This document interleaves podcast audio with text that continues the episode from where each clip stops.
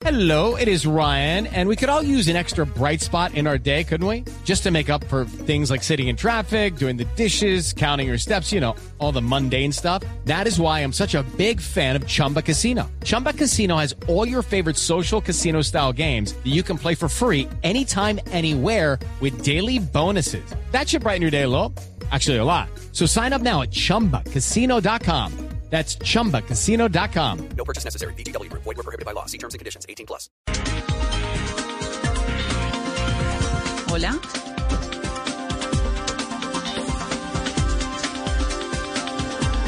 Son las 8 en punto, ¿qué tal? Y bienvenidos a Mesa Blue. Numeral Vanessa, la alegría de un niño es. ¿Qué es la alegría de un niño? La verdad, pues que es todo. En la vida de los padres, en la vida de la familia, es lo que nos hace mantener a los que tenemos hijos, pues el ánimo en medio de esta situación tan difícil que estamos viviendo de la pandemia. Y el presidente Duque habló hoy de los niños y hay un montón de gente pidiendo que los niños traten otra vez de regresar a cierta normalidad. Algunos ya arrancaron los colegios, el calendario B ya arrancó clase, el calendario A, pues también, y entonces los niños comienzan en esta nueva virtualidad. Por eso vamos a hablar ahorita en breve, en el programa de hoy, con Juana Figueroa, que es profesora de estudiantes de todas las edades en un colegio que es el Gimnasio Femenino de Bogotá. Es además madre de un niño de tres años. Vamos a hablar con Omaira Pinto, que es la madre de dos niñas, una de ocho y otra de cinco. Con Dioselina Puentes, que es una madre cabeza de familia, que tiene una niña en grado 11, otra en noveno, otro en séptimo. Vamos a hablar con un psiquiatra infantil y de adolescencia que es Roberto Chaskel. Y antes de todo esto, el tema que nos preocupa y que nos aprieta profundamente el corazón y es lo que parece ser el regreso de las masacres en Colombia. En una semana, 13 jóvenes han sido asesinados en el Valle del Cauca y en Nariño. El presidente habla de una reducción en los homicidios en todo el país, pero la verdad es que hay mucha gente preguntándose cuál es la empatía que se siente desde el gobierno nacional con las tragedias, con las muertes violentas, con las personas que están siendo víctimas de masacres, como estos chicos de Samaniego en Nariño, donde una masacre ocurrió en la noche del sábado. Y se suman ellos a la lista de 32 eh, masacres que han ocurrido en el país durante este año, el 2020, según la oficina de la alta comisionada para los derechos humanos. ¿Qué fue lo que ocurrió allá en Samaniego, Carolina? Recordemos. Vanessa, buenas noches. Fue el sábado en la noche, Vanessa, con esta situación tan complicada y lo que se ha conocido hasta el momento es el asesinato de estos ocho jóvenes, Vanessa, que según sus familiares no tenían ningún tipo de nexo con algún gru grupo al margen de la ley. Sin embargo, hay varias hipótesis que ya tienen las autoridades para poder establecer cuáles son lo los móviles que llevaron a este asesinato. Además, Vanessa, importante Hoy el presidente Iván Duque tuvo una reunión con el ministro de Defensa, la cúpula militar y la policía. Esta reunión también estuvo liderada por el alcalde de Samaniego, Óscar Pantoja, que se está revisando, Vanessa, las, las acciones en materia de seguridad y los avances en la investigación por este condenable crimen, ha dicho el presidente Duque. Además, se anunció que el fin de semana habrá un consejo de seguridad en Samaniego y además habrá apoyo en proyectos de salud, infraestructura y educación. El viernes va a viajar parte del equipo del gobierno para instalar una mesa social y el sábado será el Consejo de Seguridad. Se está definiendo si el presidente Iván Duque va a viajar o si va a tener esta presencia de manera virtual. La que ya viajó, Vanessa, fue la alta consejera para los derechos humanos, Nancy Patricia Gutiérrez. Ella estuvo el lunes en Samaniego, donde también sostuvo varias reuniones con el gobernador, con la Comisión de Derechos Humanos y con el alcalde. Además, la Fiscalía Vanessa ya tiene 12 investigadores designados que están siguiendo todas las pistas y escudriñando todos los relatos de quienes sobrevivieron, además de algunos testigos para poder entender qué fue lo que sucedió y cuál fue la situación que llevó y que motivó a este crimen de estos ocho jóvenes en el municipio de Samaniego, Nariño. Lo que ocurrió es que había un grupo de muchachos, de jóvenes, ellos dicen que son estudiantes y que no tienen ningún vínculo con grupos armados ilegales, pero llegaron grupos armados y abrieron fuego en contra de estos jóvenes. Ocho resultaron muertos y hay varios heridos, heridos sobrevivientes. que lentamente han ido hablando con las autoridades y eso es lo importante, que tienen una versión de lo que ocurrió. Pero esto además pasó solo cinco días después de que cinco menores de edad fueran degollados, como en las películas de terror, y sus cuerpos abandonados en un cañaduzal en Cali, en el Valle del Cauca. El 10 de agosto, dos estudiantes de 12 y de 17 años fueron asesinados también en Leiva, en Nariños. En Nariño cuando estaban rumbo a su escuela, porque como no había clases presenciales, pues tenían que ir a entregar unas tareas. También el 27 de julio fueron asesinadas tres personas de una misma familia en Versalles, que es un municipio de Córdoba, y dos días después ocurrió lo mismo con otras tres personas en Puerto Colomba, eh, Colombia, que queda también en el departamento de Córdoba.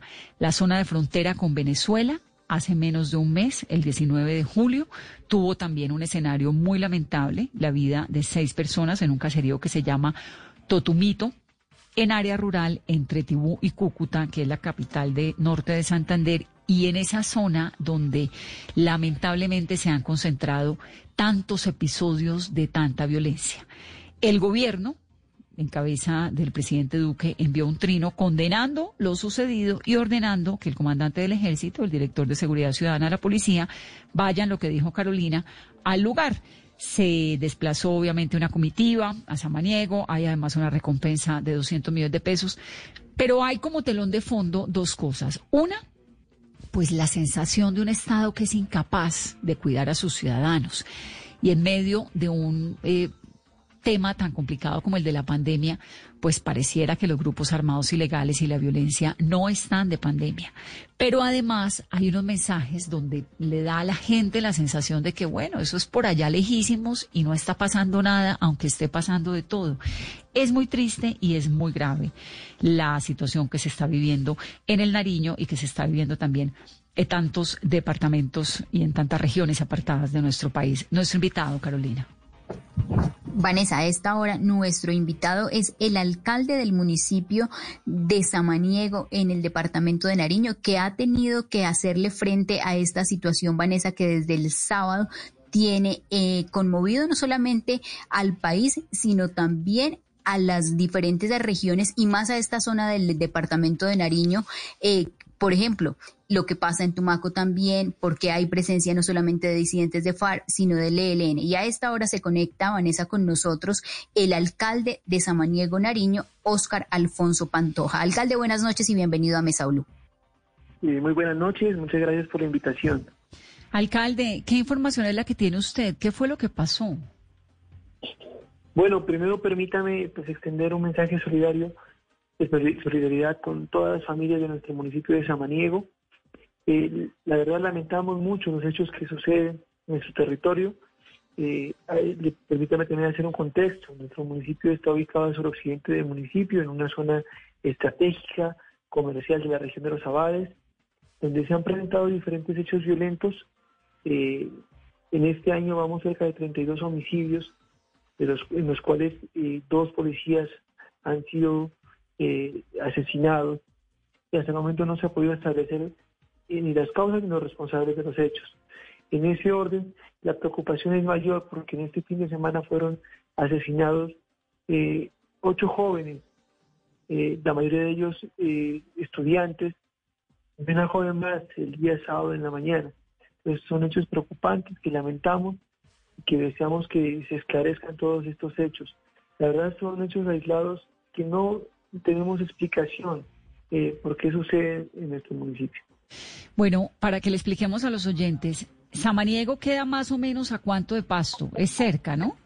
Muy cerca. A dos horas por la vía eh, hacia Túquerres. y, son 149 kilómetros, es cerca, dos horas, dos horas y cuarto, es una vía... Que eh, conduce al Pacífico. Que conduce al Pacífico, pero se desvía se desvía, se desvía de Túquerres, hay un desvío eh, a una hora de Túquerres. Sí, entonces no es hacia el Pacífico, pero es en Nariño y tampoco es hacia las montañas, digamos, de Pasto, hacia Mocoa, Putumayo, Puerto Asís, sino más o menos hacia el Pacífico, pero no es tan cerca tampoco al Pacífico. Es, sin embargo, una zona que es importante, corredor de narcóticos, obviamente. Pero a estas alturas, después de que han pasado estos días, cuando usted habla ya con las autoridades, cuando va toda esta comitiva del gobierno que Carolina nos estaba contando, ¿qué le dicen, alcalde? No, inicialmente plantean una, una versión, ¿no? Eh, que puede haber personas involucradas en, en actos delictivos sin embargo, pues, o sea, son todos materias de investigación. Nosotros no tenemos conocimiento, incluso al escuchar las versiones de las familias, de los amigos de los, de los jóvenes asesinados, no tenemos una versión clara de que tengan nexos con ningún grupo. Entonces, e, eso es lo preocupante, que nosotros eh, vemos que, la investigación tiene que darse de una manera pronta porque eh, está en juego la memoria de estos jóvenes como digo que la mayoría son estudiantes, los padres son reconocidos en el municipio, entonces esto eh, dificulta más entender la problemática y, el acontecimiento que sucede en nuestro municipio. Pero usted eh, pues las autoridades han ofrecido, han ofrecido 200 millones de pesos por información que conduzca a la investigación. Todo este tiempo, ¿qué hay allí? Hay, hay algunas alertas de la Defensoría que habla de presencia de grupos armados ilegales, del ELN, de residuos, de las ex-FARC. ¿Qué encuentra usted? ¿Qué le contesta usted a la gente, alcalde? Bueno, mire, eh, como le decía, el contexto del municipio es complicado. Son cerca de 30 años de conflicto armado que vive Samaniego, con presencia efectivamente de, grupos al, margen de ley como eh, ELN, FARC en su momento, y después eh, presencia de grupos de narcotráfico. Sin embargo, eh, han pasado muchos acontecimientos y no se han establecido. El año pasado, más o menos años, seis meses, fue asesinada la personera del municipio y hasta el momento no se ha establecido responsabilidades ni causa de los hechos. Entonces es preocupante porque nosotros como autoridad no podemos determinar responsabilidades. Entonces esa es la petición que nosotros hemos elevado al gobierno nacional. Eh, pues hoy precisamente estoy con el señor presidente y la solicitud que, hacemos puntual es que se establezcan eh, los responsables y las causas de estos hechos y se pueda esclarecer, porque las víctimas, como digo, de, este, de esta semana, jóvenes en su totalidad, eh, de familias reconocidas en el municipio, pues tienen su tienen la imagen de sus muchachos y nosotros, hasta que no se establezcan los motivos, no podemos eh, establecer hipótesis. Necesitamos hechos concretos y así determinar las causas y los responsables. Alcalde, y de esos hechos concretos que ustedes están solicitándole al gobierno nacional en esa reunión que tuvo hoy con el presidente Iván Duque, con la cúpula militar, con el ministro de Defensa, ¿qué lograron eh, adelantarle del, de los resultados de las investigaciones? Ya han pasado cuatro días, ¿en qué van? Bueno, eh, inicialmente eh, se desplegaron diferentes entidades, Fiscalía, fue la vicefiscal de la Nación al municipio, estuvo también la alta consejera de los derechos humanos, con quien sí tuvimos diálogo y, celebramos un consejo extraordinario. Eh, eh, en ese día hicieron unas capturas, pero como digo, todo es materia de investigación. Hasta el momento yo no, eh, pues hoy efectivamente el general me informó que seguían trabajando incansablemente, explicándome que están cuerpos de investigación, la señora presidente dio en el reporte eh, pues que hay presencia de grupos al margen de la ley, que hay narcotráfico y que todos están buscando eh, analizar. Como le digo, son 32 homicidios hasta el momento que han sucedido en Samaniego y todos han sido materia de investigación, no tenemos respuestas inmediatas. Por eso veo que el señor presidente tiene un afán de solucionar este inconveniente y vemos pues con, con optimismo pues que pueda darnos unas respuestas, ¿no? Sí, ahora lo que ocurre ahí, pues es lo que decíamos hace un momento, ¿no? Que esta zona es fronteriza con Ecuador, pero además cercana al Putumayo, pero además es cercana al Pacífico, es un corredor muy importante. Hay delinque en el ELN, hay delinque, esa era la zona de Guacho en algún momento. Y entiendo, por supuesto, alcalde, su prudencia y su cautela. ¿Qué se sabe a estas alturas ya ha pasado sábado, domingo, lunes, martes, miércoles, cuatro días de los muchachos, de ellos, cuando decimos que eran universitarios, ¿qué se sabe? Bueno, mire, eh, el día sábado, eh, como digo, después de los acontecimientos, eh, empezamos a hacer un diagnóstico de las familias y, a preguntar, ¿no? Sobre ellos y, como le digo, pues el común denominador en el municipio es que era gente conocida, son muchachos conocidos, que efectivamente estaban departiendo en una finca cerca al casco urbano, a 10 minutos del casco urbano, en un sitio pues que si es eh, atravesando la vía principal, hay que atravesar el río por un puente, entonces es muy difícil para las autoridades llegar a este sitio. Y no teníamos información de que se celebraban este tipo de, encuentros. Entonces, eh, al, escuchar todos los comentarios se, dice que ellos estaban en un cumpleaños eh, y que todos eran amigos de colegio, amigos de universidad. Ya después de, los días, eh, el día el día de ayer precisamente celebramos una misa en honor a, todas las víctimas de nuestro municipio. Y yo tuve la oportunidad de dialogar con las familias y las familias, como digo, son gente desconocida, son hijos de profesores incluso. Entonces, eh, hace que los hechos sean más complicados de entender, porque son personas que, que si bien todo el mundo los conoce, están en, el contexto del municipio, no tienen marcado una conexión directa con, con ningún tipo de antecedentes. Entonces, eso indica que las investigaciones eh, deben profundizarse, deben ser eh, más cautelosas, debe haber mucha más inteligencia para poder permear toda la información que se requiere.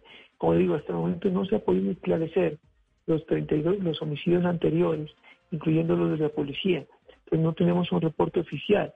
Nosotros en compañía de personalidad hemos estado al tanto de estas situaciones y como usted decía al inicio de año que hubo un atentado contra la fuerza pública, se elevó una alerta temprana por parte de la de la por parte de, derechos humanos y toda la comité que Sin embargo, pues hasta el momento esperamos que la respuesta sea, eh, lleguen pronto, ¿no? Y podamos esclarecer los hechos. Pues alcalde, nos lamentamos muchísimo este su episodio. La verdad que es que es tan increíble porque además el Nariño, que es un departamento tan importante, tan lindo, tan rico, en, con esa gente tan especial, con su carnaval, con todo lo que ocurre en Nariño, pues caramba, con esta situación de la pandemia, viviendo semejante orgía de sangre. La verdad que una lástima y gracias por estar aquí con nosotros en Mesa Blue. Muchas gracias a ustedes. La verdad, nosotros hemos pedido eh, que los medios de comunicación nos acompañen en esta tarea y como usted decía, nuestro municipio eh, es un municipio de cultura, de alegría, el clima es, espectacular, la geografía, como, como usted menciona, eh, somos privilegiados porque podemos tener conexión a los diferentes municipios que nos rodean, la zona de los Abades, Providencia, La Llanada, Santa Cruz, municipios en los cuales todos convergen en el nuestro para comercializar sus productos. Y, en cultura nosotros celebramos un encuentro bandístico, eh, que es tradicional en el departamento donde se muestra todo el potencial de nuestros niños y niñas que pueden expresar en la música. Y nosotros vemos que Samaniego puede mostrarle al departamento y a la nación las cosas positivas, la gente buena. Por eso invitamos a los medios de comunicación a que nos acompañen en este proceso para buscar la resiliencia de nuestro municipio. Alcalde, gracias. Un saludo. Muchas gracias. Es Óscar Alfonso Pantoja, el alcalde de Samaniego, Nariño, Carolina. Lo que pasa es que ahí todo lo que pasa, pues es con una delicadeza, ¿no? Y por eso la prudencia del alcalde dice, no sé, estamos, caramba, pero 32 episodios de estas dimensiones y un comité de expertos investigando y siguen ocurriendo. Es la sensación de que el Estado colombiano no es capaz de defender a su gente en los territorios. Eso es muy grave. No, adicional de qué había pasado, o sea, no se había hecho esa alerta o en qué iban las investigaciones de los homicidios anteriores. En el del fin de semana, porque son ocho jóvenes, hay un impacto nacional por lo que veníamos de también lo que había ocurrido en Cali, dimensiona realmente qué es lo que está pasando y le pone rostro a la situación que no es de hoy, sino que viene desde varios años en esta zona del país, Vanessa. Hello, it is Ryan, and we could all use an extra bright spot in our day, couldn't we? Just to make up for things like sitting in traffic, doing the dishes, counting your steps, you know, all the mundane stuff. That is why I'm such a big fan of Chumba Casino. Chumba Casino has all your favorite social casino style games that you can play for free anytime, anywhere with daily bonuses. That should brighten your day a little. Actually, a lot. So sign up now at chumbacasino.com. That's chumbacasino.com. No purchase necessary. BGW. Void were prohibited by law. See terms and conditions 18 plus. Bueno, y la Defensoría del Pueblo, en cabeza del doctor Negret, saliente ya, hizo un montón de alertas tempranas para esta zona, para varias zonas, además del país. Mateo Gómez es el director de ese sistema de alertas tempranas de la Defensoría. Mateo, bienvenido a Mesa Blue. Muy buenas noches, Vanessa, a usted, a Carolina y a toda su audiencia. Mateo, ¿qué alertas habían prendido desde la Defensoría para la situación de Samaniego? Vea, nosotros habíamos emitido una alerta temprana el año pasado, la alerta temprana 032, donde habíamos hecho una advertencia por el reposicionamiento especialmente del Ejército de Liberación Nacional en este territorio tras eh, la firma del acuerdo de paz, la dejación de armas de las FARC, digamos, este proceso de reconfiguración del conflicto armado en territorio nariñense. Esa alerta especialmente advirtió sobre una serie de homicidios de alto impacto en el municipio, entre otros el de la personera municipal en el mes de mayo del año 2019, así como de una docente en el año 2017 que generaron unos impactos significativos, además de documentar casi una treintena de, de homicidios y también el hostigamiento a la fuerza pública por parte del ELN en este territorio. Cuando hacen esas alertas, ¿cómo las hacen? ¿Con base en qué información? Vea, esas alertas nosotros las producimos primero por el acercamiento que tenemos a las comunidades y la posibilidad que tenemos a través de un ejercicio de confianza de llegar y escuchar a la gente sobre los problemas que lo aquejan, sobre las situaciones que están poniéndoles en riesgo, pero también, por supuesto, las informaciones de las autoridades, la información que provee la Policía Nacional, medicina legal, y todo eso sumado a una lectura también de contexto subregional, es la que nos permite a nosotros eh, construir estas alertas tempranas con un enfoque naturalmente preventivo. Nuestras alertas no son documentos de inteligencia, son documentos humanitarios, documentos para la prevención de violaciones a los derechos humanos. Es decir, ustedes van, hablan con la gente, aquí qué está pasando, qué grupos ilegales delinquen, qué podrían pasar, y esa es la alerta que prenden ante el gobierno nacional. ¿Es así más o menos, pues, a grandes rasgos, obviamente? Vea, Vanessa, nuestras alertas tempranas al final funcionan como un espejo. Somos, nosotros le mostramos a las autoridades, a la, a la opinión pública, a la sociedad aquello que existe pero que no hemos sido capaces de describir y de ver. Son un espejo, no, tienen, no, son, no son alertas que, como le digo, no son información de inteligencia, nosotros no construimos análisis basados en fuentes desconocidas, no, es justamente de la percepción, el defensor negrería del olfato que tenemos nosotros de conocer dónde están los problemas y hacia dónde se pueden dirigir. Ahora, en esa zona de Samaniego, de Nariño, ¿qué es lo que pasa? Porque ahora el alcalde nos hablaba de 32 episodios de violencia, eso es mucho. Y, y, uno oye, ¿no? Y entonces, ¿qué es que hay una comisión de expertos? Pero en realidad no pasa nada. ¿Qué es lo que pasa? Vea, yo, si usted me permite, me, me enfocaría un poco más en el suroccidente del país que está pasando por un momento trágico y difícil de asumir. Ustedes ya habrán estado conversando de lo que está sucediendo en el Pacífico nariñense. El día de ayer tuvimos que eh, tomar cuenta de cuatro homicidios más de, indígenas agua en, municipio, en el municipio de Ricaurte, lo que ha venido pasando en el norte del Cauca, en el sur del Cauca, y todo esto obedece a un fenómeno, eh, Vanessa, que con posterioridad a la, firma del acuerdo de paz, las estructuras de la criminalidad organizada, los actores armados que están haciendo y que están adelantando hostilidades eh, como parte del conflicto armado, están reconfigurando su composición de control en los territorios con el propósito, uno, por supuesto, de explotar eh, economías ilegales como lo son el narcotráfico y la minería ilegal, por ejemplo, particularmente para el municipio de Samaniego, pero sobre todo para generar una situación de control dentro de la población que además en, tiempos de la pandemia se, se fortalece y se profundiza, porque se están volviendo las autoridades en muchas de las instancias de los territorios rurales y alejados del país entonces, el suroccidente hoy está viendo cómo, por ejemplo, las disidencias de las extintas farc vienen avanzando desde, el norte del Cauca, disputándose, por ejemplo, en Leiva y en Rosario, que es la zona cordillerana, que es la zona cordillerana del, departamento de Nariño, y cómo también las facciones disidentes en la costa pacífica están teniendo rupturas diarias, semanales, porque el negocio del narcotráfico, los cultivos ilícitos, los cristalizaderos, son altamente rentables y se los están disputando a sangre y fuego con las AGC y con el ELN. Mateo, y frente al proceso de sustitución de cultivos en estas zonas del país, después del acuerdo de paz, ¿se ha avanzado? ¿Se está cumpliendo? Vea, hay retrasos significativos y digamos, se debe a dificultades en materia fiscal, presupuestal y en lo complicado que es llegar a estos territorios del país. Estamos hablando de territorios inaccesibles, territorios que carecen de vías carreteables y donde llevar la oferta del Estado es un reto y es un desafío, pero es el desafío para el que nos tenemos, para el que estamos trabajando en la implementación del acuerdo de paz. Justamente para Samaniego, en su momento, dentro de la advertencia que nosotros realizamos, tenía que ver precisamente con que Samaniego no estaba focalizado ni para planes de desarrollo con enfoque territorial, ni para planes nacionales de sustitución de cultivos.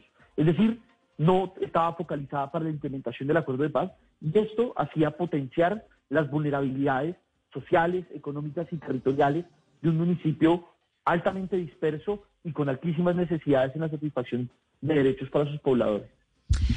Mateo, con la firma del proceso de paz, obviamente hay un montón de gente que operaba, delinquía en esa zona y en zonas conflictivas de Colombia y entraron a la legalidad.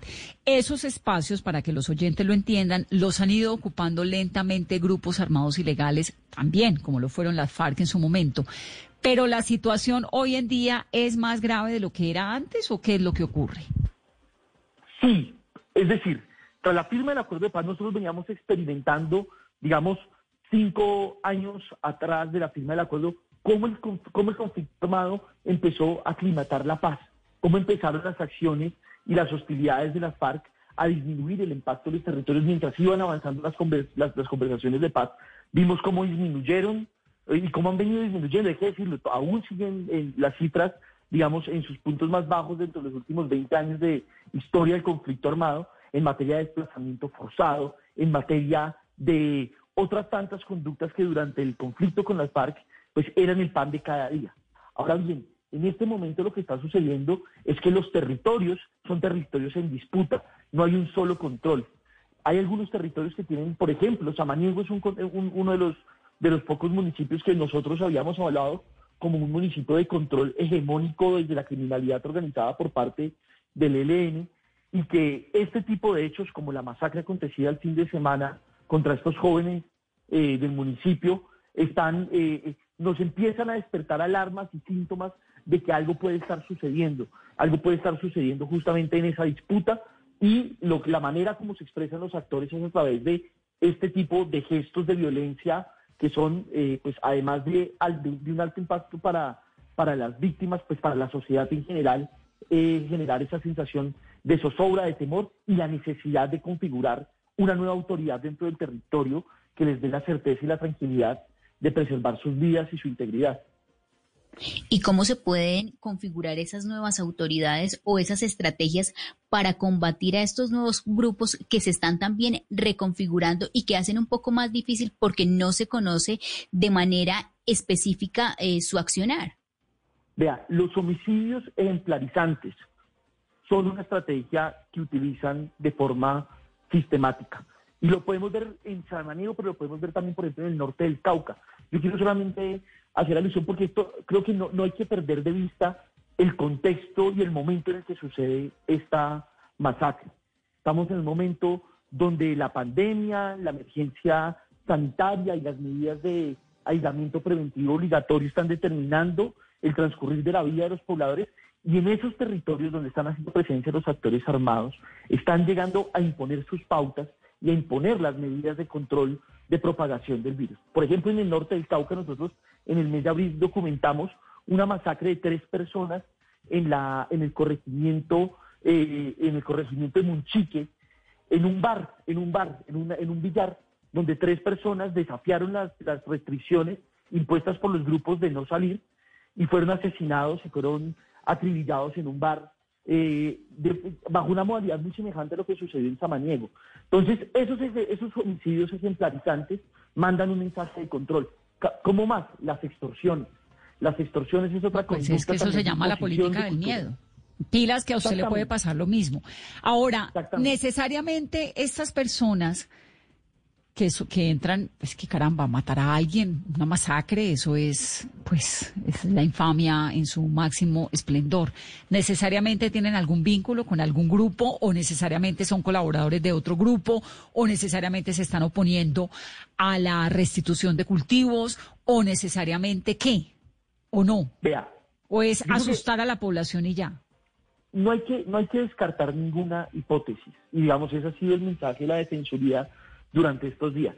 Todas las hipótesis tienen que ser valoradas y tiene que ser la Fiscalía quien recabe todos los elementos de prueba para poder llegar a generar una certeza, más allá de toda duda razonable, sobre los responsables y sobre los móviles que llevaron a la comisión de esa masacre.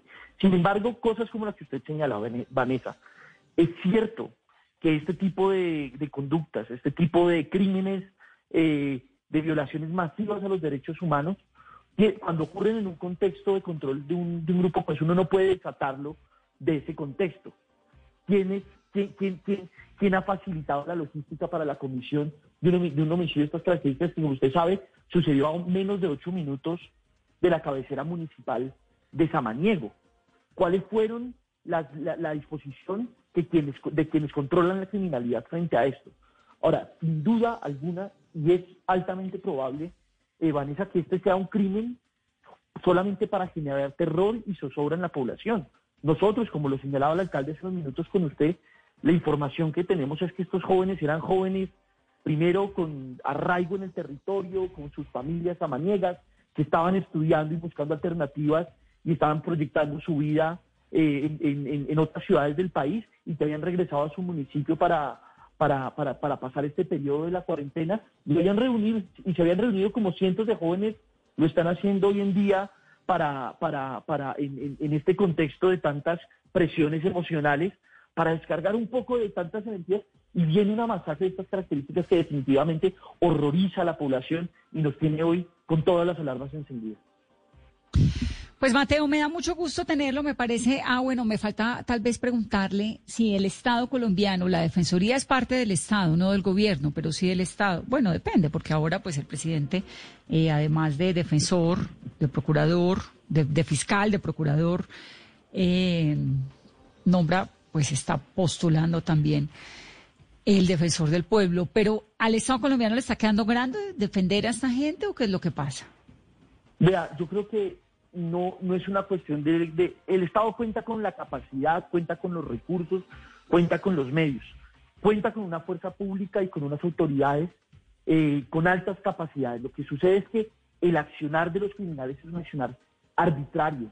Hoy no estamos viendo y no estamos enfrentando una guerra como la que enfrentamos hace 10 y 15 años, con hombres camuflados patrullando eh, quizás eh, en, docenas o en, un número plural de miembros. Hoy operan de civil, hoy operan en pequeños grupos y de manera que los retos y la estrategia de seguridad tienen que cambiar sustancialmente. Eso implica mayores actividades de inteligencia, eso implica otras modalidades para garantizar la seguridad y por supuesto, para nosotros como Defensoría del Pueblo eh, es claro que esto no depende solamente de la oferta en materia de seguridad, sino en la materia de provisión de bienes, servicios y garantía de derechos económicos, sociales y culturales para la población. Mateo, gracias. Vamos a hacer una pausa rápidamente. Mateo Gómez, el director del Sistema de Alertas Tempranas de la Defensoría del Pueblo, con ese apretón que le da uno, Carolina, en el corazón y en el estómago de sentir que efectivamente, pues, hay, hay un drama aquí muy grave, ¿no? Una, un país que se está desangrando y pareciera que es tan lejano que no nos estamos dando cuenta y adicional, Vanessa, muy grave, que aún no hay resultados de las investigaciones y que posiblemente una de las hipótesis sea que solamente miedo. Miedo es lo que quieren generar estos grupos. Que investigaciones, que comité de expertos, que el ministro va, que el uno viene. ¿Qué ha dicho Nancy Patricia Gutiérrez, por ejemplo, que está en, en, en la Oficina de Derechos Humanos? La alta consejera Vanessa de los Derechos Humanos estuvo el lunes en Samaniego, Nariño, donde tuvo reuniones con la Comisión de Derechos Humanos de Nariño, con el gobernador de Nariño, definiendo y evaluando la situación y también tomando y buscando esas acciones para lograr disminuir esta cifra de homicidios que ha tenido el municipio de Samaniego, Nariño. El ministro de Defensa han ofrecido 200 millones de pesos de recompensa para los responsables de este crimen. Hacemos una pausa rápidamente, 8.33 y al volver nuestro tema de los niños, un montón de preguntas, Carolina, rápido, hagamos un barrido con los comentarios, porque hay gente, hay una señora que me dice que los vecinos están desesperados, hay otra que me dice que las chiquitas están haciendo entrevistas por Instagram y Cultura de Paz en YouTube, ella es Patricia Collazos. Hay un montón de mensajes con Vanessa, los niños en casa están, ¿qué dicen?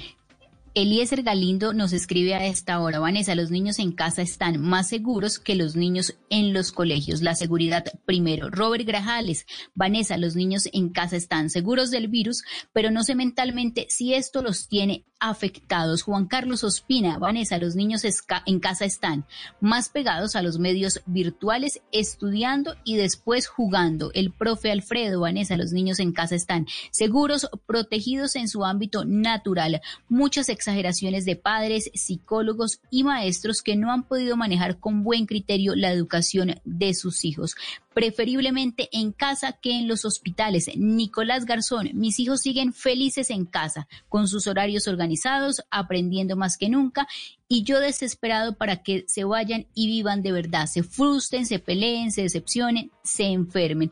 Y también Gloria Moreno, yo prefiero seguir con las clases virtuales de mis hijos. A mí no me incomoda tenerlos en casa. Algunos de los comentarios de esta noche. Los comentarios de ustedes, nuestros oyentes. 834, pausa rápida, volvemos. Ponle color al futuro de los niños de Colombia con la tarjeta Débito UNICEF Banco de Bogotá, con la cual aportas el 1% de todas tus compras a los programas de salud, educación y alimentación de UNICEF y el banco aporta otro 1%. Pide tu tarjeta en www.bancodebogotá.com. Aplican términos y condiciones. Vigilado Superintendencia Financiera de Colombia. Protegido Fogafín. Estar en constante aprendizaje es lo que logrará que tu proyecto de vida no se detenga. Quita la pausa y dale play a los cursos y diplomados virtuales que el Politécnico Gran Colombiano tiene para ti en Educación para la Vida. Conoce más en poli.edu.co o marca el 302-290-7400. Somos diferentes. Somos Poli. Vigilado en Educación. Hace 45 años, una mujer colombiana armó sola una revolución en contra de la desigualdad. Hoy esta revolución crece y no se detiene. Llénate de fuerza y solidaridad por Colombia. Únete ese 29 y 30 de agosto a la caminata virtual de la solidaridad en solidaridadporcolombia.com. Patrocina Bancolombia, Banco BBVA, Fundación Universitaria del Área Andina. Apoyan Ministerio de Comercio, Industria y Turismo y Fontur, Instituto Colombiano de Bienestar Familiar, Ministerio de Cultura, Programa Nacional de Concertación Cultural. La cultura es de todos. Ministerio de Cultura. El que no quiso cuando pudo, no podrá cuando quiera. Blue Radio.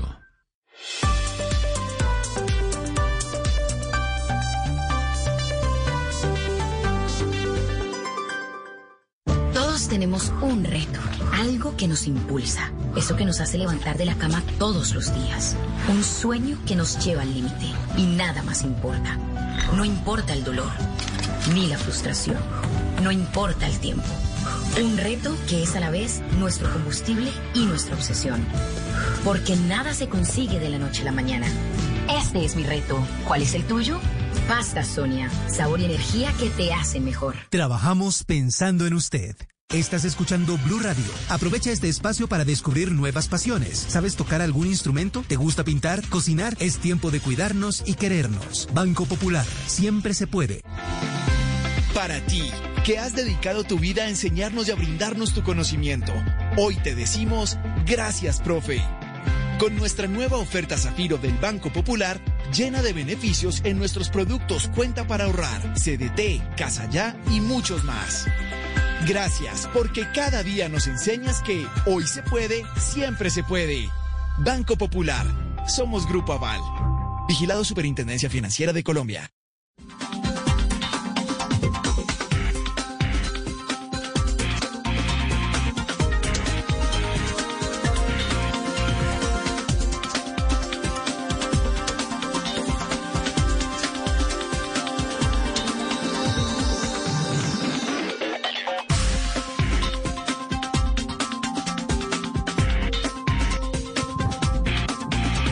8 de la noche, 37 minutos y continuamos en Mesa Blue con los mensajes de esta noche de todos nuestros oyentes. Con nuestro numeral Vanessa, los niños en casa están. Los niños ya completan más de cinco meses sin poder ir al colegio, con clases virtuales, sin poder compartir con sus amiguitos y nos escriben a esta hora varios de nuestros oyentes. Mildred Cabas, hablo por mi experiencia con mi hija, está súper sensible y desobediente Nos ha costado mucho como padres enseñarle a manejar las emociones. Es muy complicado.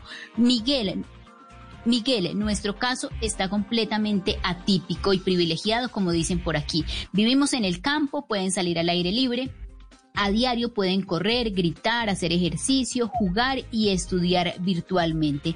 La única diferencia es que no pueden salir a socializar con sus compañeros. Fernanda González, mis vecinos se han encargado de hacer de esta cuarentena una tragedia para mis niños. Se quejan, hasta si lo escuchan reír, nos tocó congelar las clases virtuales de deporte y baile, hasta llamaron a la policía por intentar una rutina de ejercicio a las 11 de la mañana.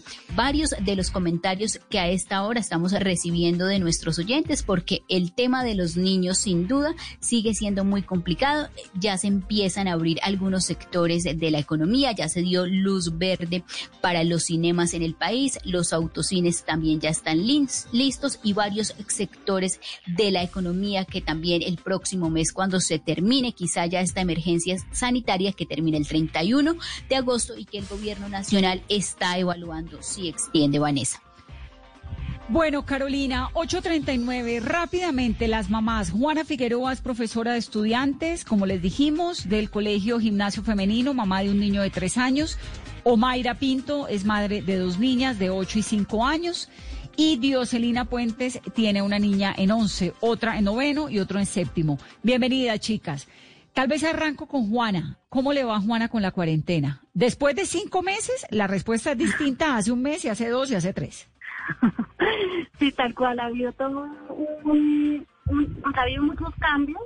Eh, al principio fue la locura, sobre todo porque porque los tiempos pues se se desorganizaron completamente y, ahí pues fue de gran ayuda como seguir las orientaciones de expertos eh, en psicología y en estos temas como de organizarle las rutinas. En, en, el caso de mi hijo que tiene tres años, yo me puse la tarea de hacer dibujos para que fuera muy, muy explícito como los momentos en los que los papás íbamos a estar conectados a la pantalla y él también en sus clases virtuales.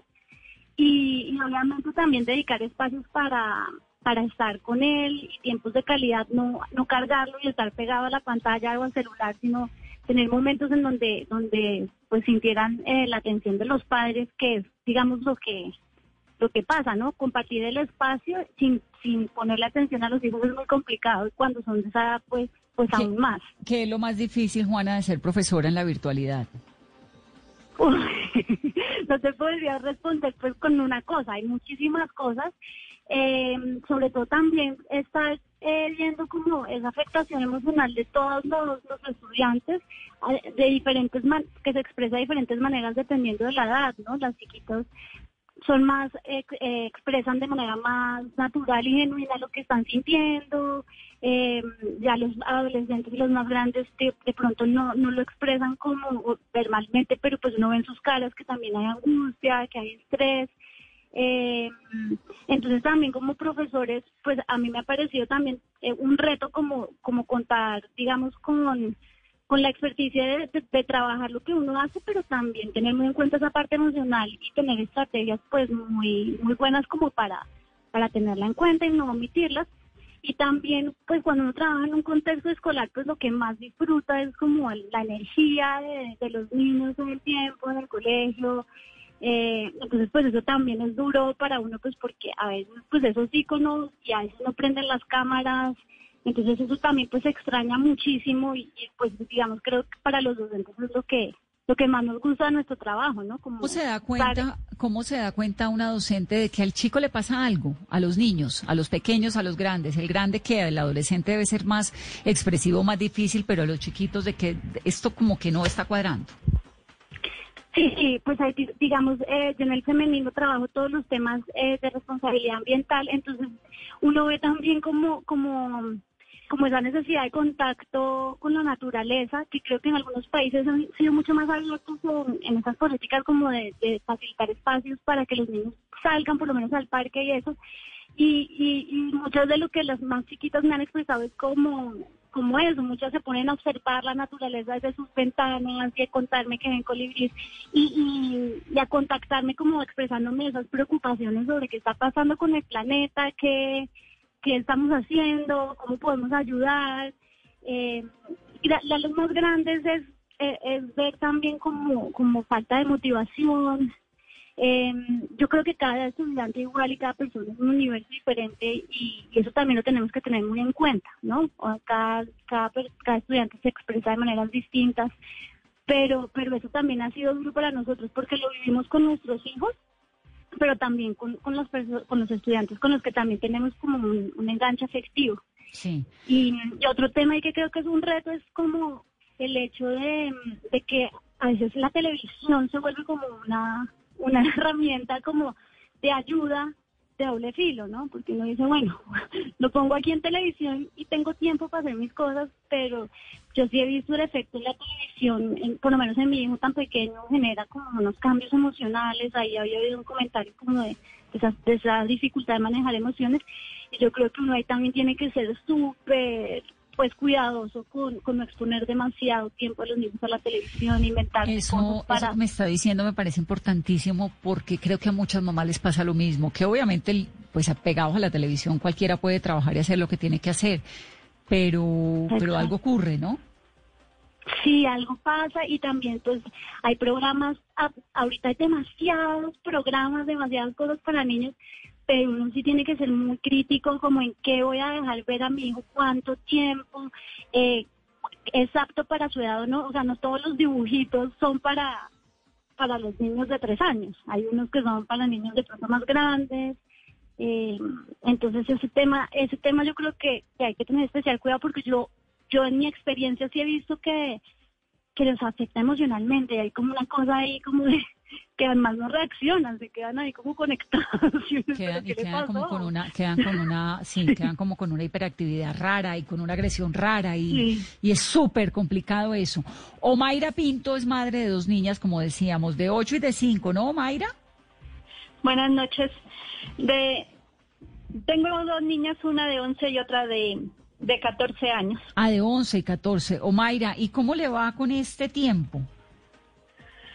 Pues es un poquito difícil porque nosotros no estábamos preparados como para esta situación, ni los niños, ni nosotros, ni los profesores, entonces ha sido como un poquito difícil. Sus niños hoy en día, cinco meses después, ¿en qué han cambiado con hace un mes o hace dos? Pues, pues ahorita ya son como más responsables en sus cosas. Ya, pues, en su estudio, pues siempre nos dio muy duro porque, porque al principio, pues no teníamos como la experiencia de, de llevar esta situación sin, de enseñarles. Pues ya ahorita, ya gracias a Dios, pues tenemos horarios ya ya nos toca como mucho encima de ellas porque ya ya se defienden un poquito en sus tareas. Claro, ya le van cogiendo como la historia al episodio. Y Dioselina Puentes es madre, cabeza de familia, tiene tres hijas, ¿no? Dioselina, tres hijas, dos hijas y un hijo. Sí, señora, buenas noches. Vanessa, buenas noches para todos los oyentes de Blue Radio. Me encanta oírla, Dioselina, bienvenida. Sí, señora, buenas noches. Bueno, ¿cómo lidia con esto, Dioselina? Pues, como, como, como dijo compañera, la verdad no estábamos preparados, pero pues ha venido siendo un trabajo de, de mutuo, de mutuo afecto para los hijos, para con uno mismo, y es cuando uno analiza y se pone en los zapatos de los maestros, porque puede uno analizar tanta situación, de pronto uno no la, o sea, uno estaba escaso de conocer la situación, cuando los maestros estaban haciendo un trabajo quizás más completo del que estamos haciendo nosotros como padres. Sí, ¿y usted cómo hace para trabajar? ¿Está trabajando ahorita? Pues eh, ha tocado dividir el tiempo y dedicarles el tiempo de que ellos necesitan hacer sus tareas, porque como es de diferentes edades, entonces se les se les ubica sus tareas, que ya las más las más grandecitas que son de 11 y de noveno, ellas ya se colaboran ellas mismas y ya para el de séptimo pues ahí he venido colaborándoles, sino el difícil acceso al internet es, lo que se me ha complicado. ¿Por qué? Porque ha tocado diferente, de diferentes maneras. porque no hay un acceso directo aquí a, a Internet, entonces por eso sería un poquito complicado. Pero pues ha sido una experiencia muy, muy diferente a lo que veníamos viviendo.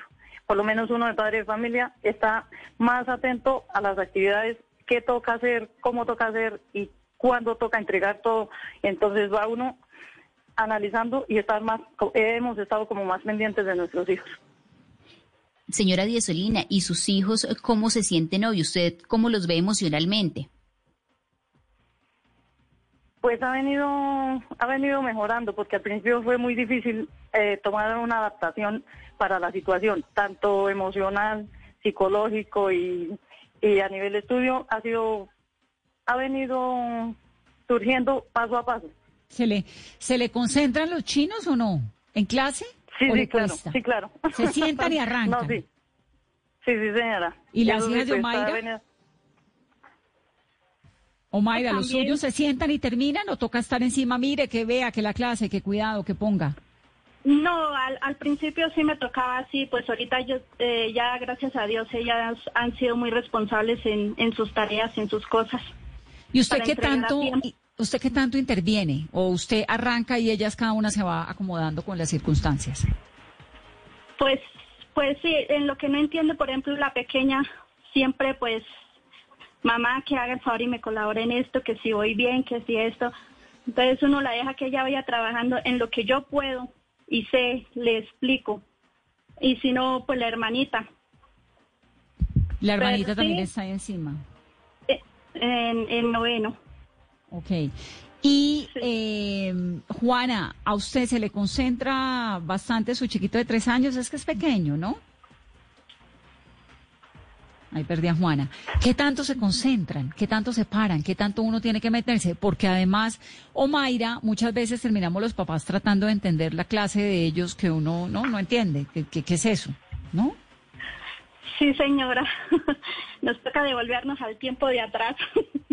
Aunque hay- ahorita hay muchos temas de que uno no vio, pero sí, sí, ellas sí tratan de concentrarse en sus cosas porque de todas maneras uno tiene que ser responsable para de aquí a mañana. ¿Cómo le, enseña uno, ¿Cómo le enseña a uno a los hijos a ser responsables, Omaira?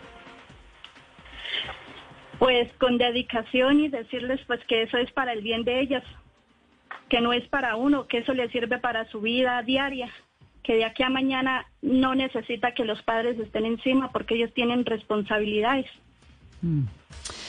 Muy bien. Ahora, ¿qué es normal y qué no? Chicas, gracias. Roberto Chasquel es psiquiatra infantil y psiquiatra de adolescentes, es coordinador de psiquiatría de la Fundación Santa Fe de Bogotá. Doctor Chasquel, bienvenido. Gracias. ¿Se dice Buenas Chasquel noches o Chasquel? y gracias por la invitación. ¿Su apellido es Chasquel o Chasquel? Eso es, depende del gusto y la región del país, pero la mayoría de los bogotanos es chasquel. Ah, bueno.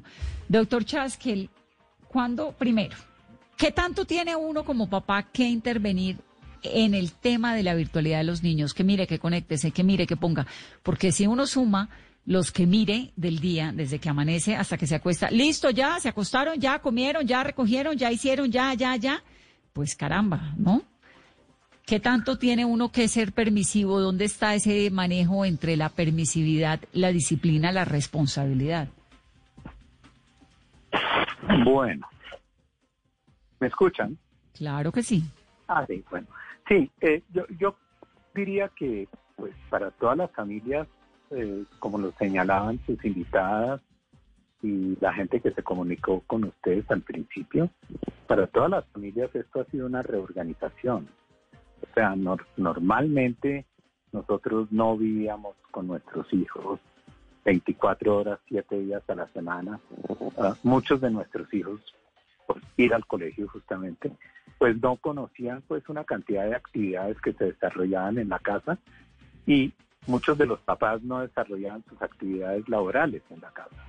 Entonces ahora cuatro paredes tenemos a los niños yendo al colegio, a los padres de familia que tienen trabajo o que tienen la fortuna de tener trabajo trabajando desde la casa ah, y además encargándose de todas las labores domésticas eh, que hay que encargarse normalmente en la casa. Entonces, hmm, ahora tenemos los niños estudiando, encargándose de sus hermanitos, eh, tal vez encargándose de algunas labores domésticas que previamente no hacían, la mamá ocupadísima tal vez trabajando, el papá también.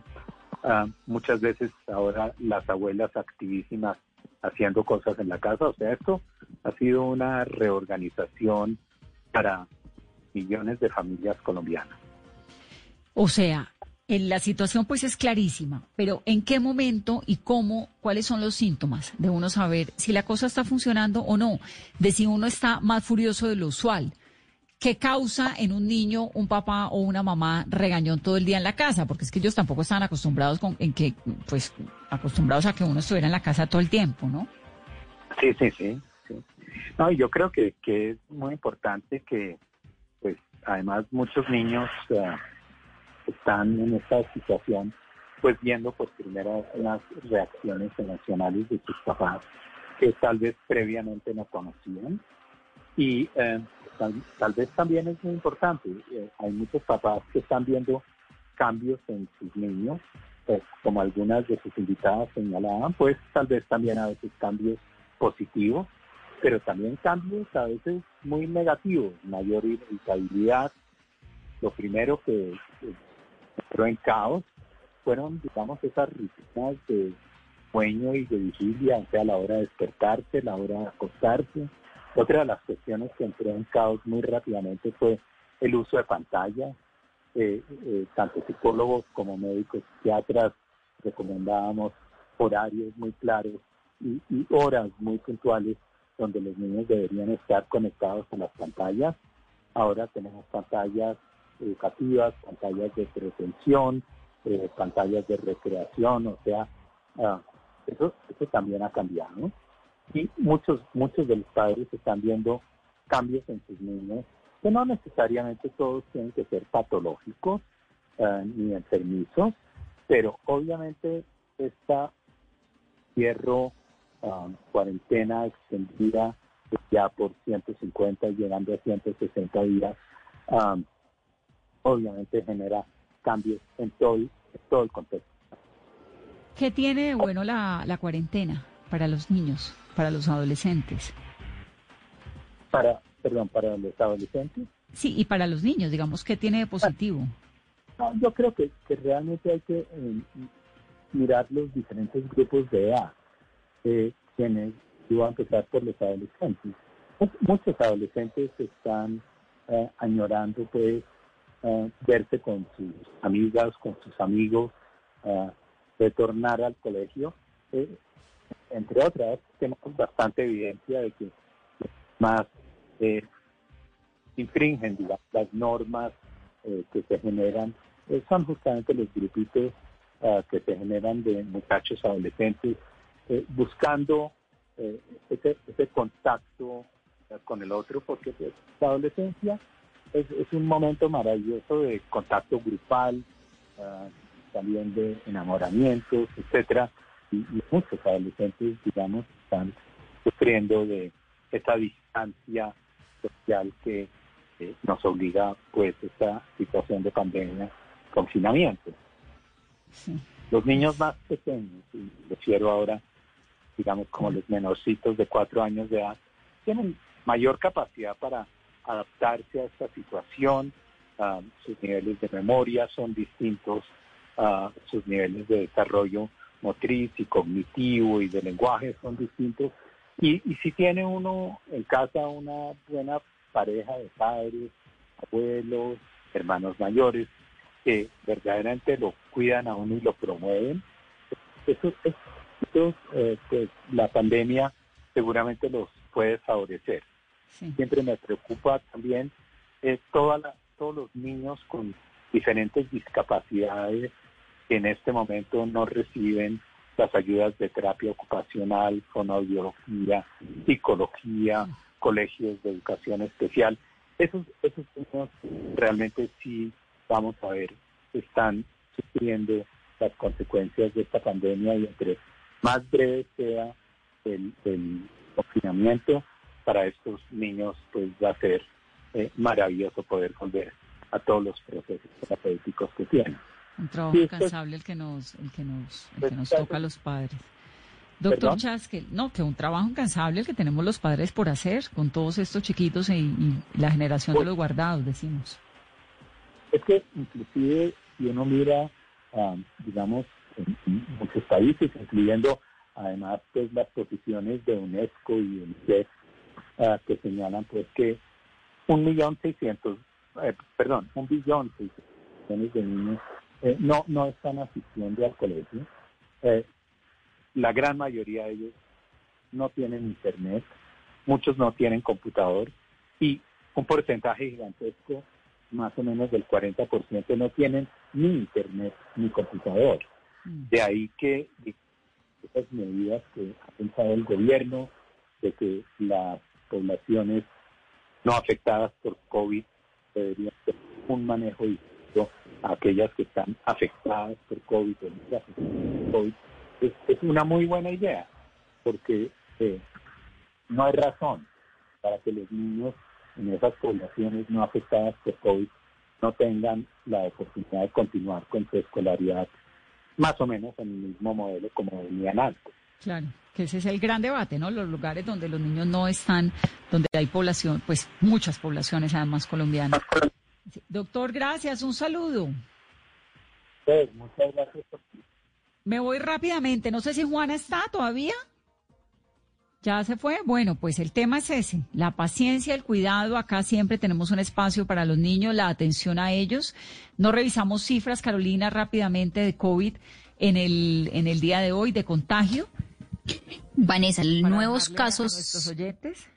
Vanessa, los nuevos casos reportados por el Ministerio de Salud hoy, 13.056 casos, 30.920 pruebas PCR y 7.095 pruebas de antígeno, personas fallecidas 360 y esta cifra de personas recuperadas 13.975. Y Colombia, Vanessa, superó hoy la barrera de 500.000 casos, llegó a 500.000 500.278 casos, pero de estos solamente hay activos 158.893. No se nos olvide, y ahí aprovecho para despedirlos, con el 1.3%. Estamos en un nivel de contagio de 1.3%. Eso significa, eso nos lo dijo nuestro invitado anoche, que una persona contagia a una persona y un poquito más en promedio, ¿no? No es que le contagie el brazo al otro simplemente, no, sino 1.3 es el porcentaje que se maneja.